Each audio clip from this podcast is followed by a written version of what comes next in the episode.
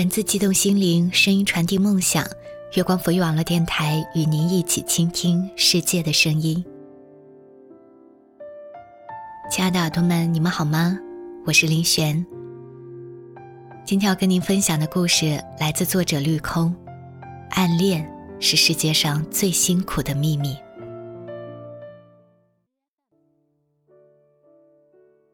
我跟绿子是在柏林的地铁上认识的。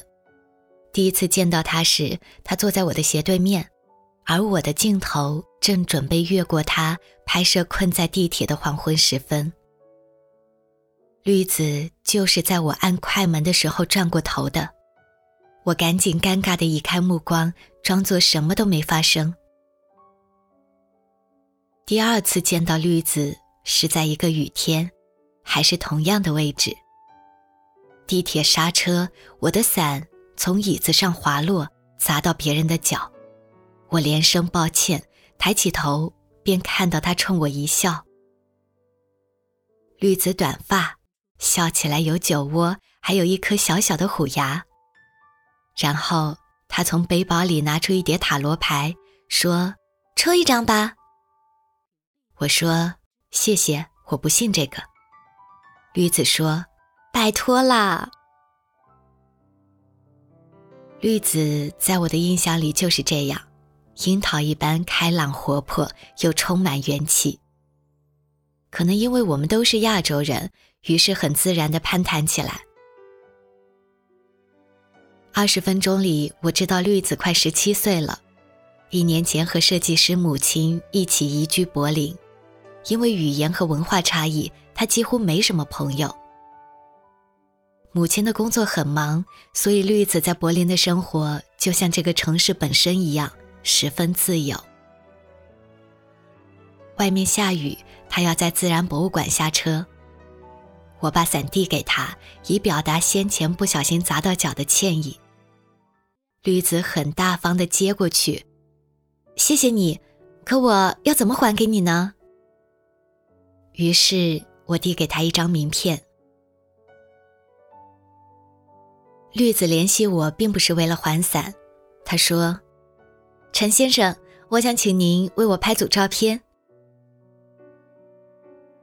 我是个旅居柏林的自由摄影师，我拍照有个原则，一年只会为同一个人拍两组照片。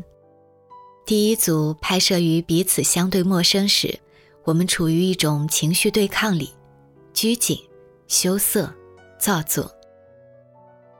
第二组。”拍摄于足够熟悉之后，我们饮酒聊天。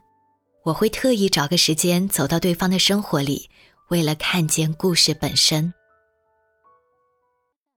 给绿子拍第一组照片，在她十七岁生日那天。十七岁的绿子就像寂静平地上打下的一束光，平和温暖。她的身体已经有了初步的轮廓。肌肤和胸部一样饱满。在镜子里，在浴缸中，在树木前，她声色羞赧又愉悦。少女的美好肉体，无论在光或者阴影里，都无与伦比。也在那一天，绿子和我提起健太和他的日本料理店，一场从十六岁开始的暗恋。我特意在自然博物馆站下了车，走过红绿灯，推门而入，靠窗坐下。对方连眼皮也没抬，便径直拿了一本暗红色的菜单朝我走过来。我看了他的手，果然十分纤细修长。我摆摆手，一碗三文鱼饭，谢谢。现在我坐在绿子最喜欢的日本料理店。坐在他最常坐的位置，点了一份他最爱的三文鱼饭，转过头看向健太。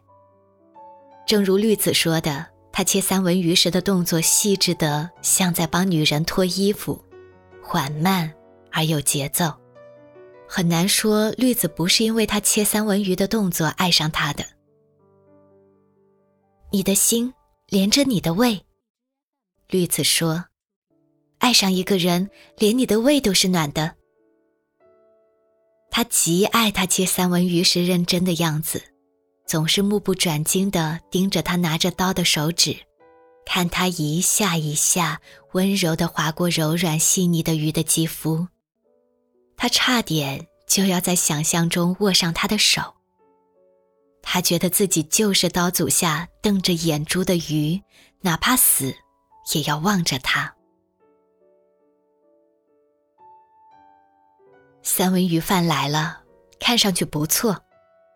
我举起相机拍了一张照片，然后小心翼翼地将芥末放到盘子里，倒上醋，边吃边想象绿子和健太的无聊对话。我听说女人手暖不适合做寿司。绿子说：“是吗？我倒不知道。”健太回答：“所以啊。”我自己做的寿司都不好吃。很久，没关系，那我做给你吃啊。他说：“嗯。”绿子抬了头，眼神里是直白而炙热的期待。然后健太举起手中的刀，冲他晃了晃，笑着说：“反正你又不会不付钱。”想到这里，我朝健太看去。健太终于抽空从他的艺术品中抬起头，看了我一眼。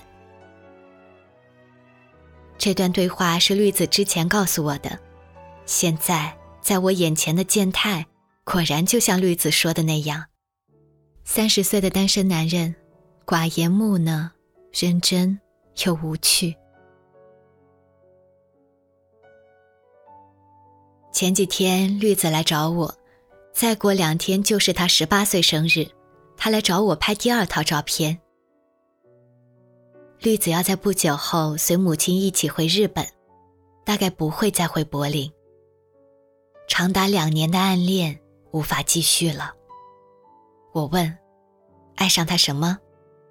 绿子笑着说：“ 我也不知道，反正我觉得这一点不重要。”哪怕只是对三文鱼的爱屋及乌，哪怕只是身在异乡无处投放的寄托，反正爱就是爱呀。这一年多里，我们偶尔也会约出来喝咖啡，听他讲一讲健太的事儿。我给他拍照的时候，突然发现十八岁的绿子更美丽洒脱了，蜜桃成熟。除此之外，他仍保留着十七岁时的一点点可爱和天真。陈先生，你暗恋过别人吗？太久，我不记得了。我曾求婚失败。我回答：“我暗恋他这件事儿，如果能早点说出来就好了。”绿子说：“陈先生。”还记得我们第一次见面时，你抽的塔罗牌吗？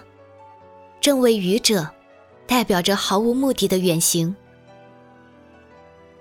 他从包里翻出了这张牌，送给我当临别礼物。绿子走后，我又去了健太的料理店，我说是绿子推荐我来这里的。健太说：“好久没见到他了，他还好吗？”他回日本了，大概不会再来了。我回答他：“没打声招呼就走了啊。”他淡淡的说了句：“不告别更加容易一点吧，毕竟他暗恋你好久，你对他真的毫无感觉吗？”健太沉默了一会儿，“嗯，没办法。”只是不爱而已啊！我想他一定会遇上更理想的人。他说这话的时候，端着我的空碗转过了身。我回头翻了以前的旧照片，想起和绿子真正的第一次见面。十七岁未满的绿子坐着地铁，黄昏的光正好打在他的脸上。绿子看上去一直就很好呀。我坐在健太的日本料理店，给友人寄了一张明信片，上面写着：“日料量少，适合一人食。”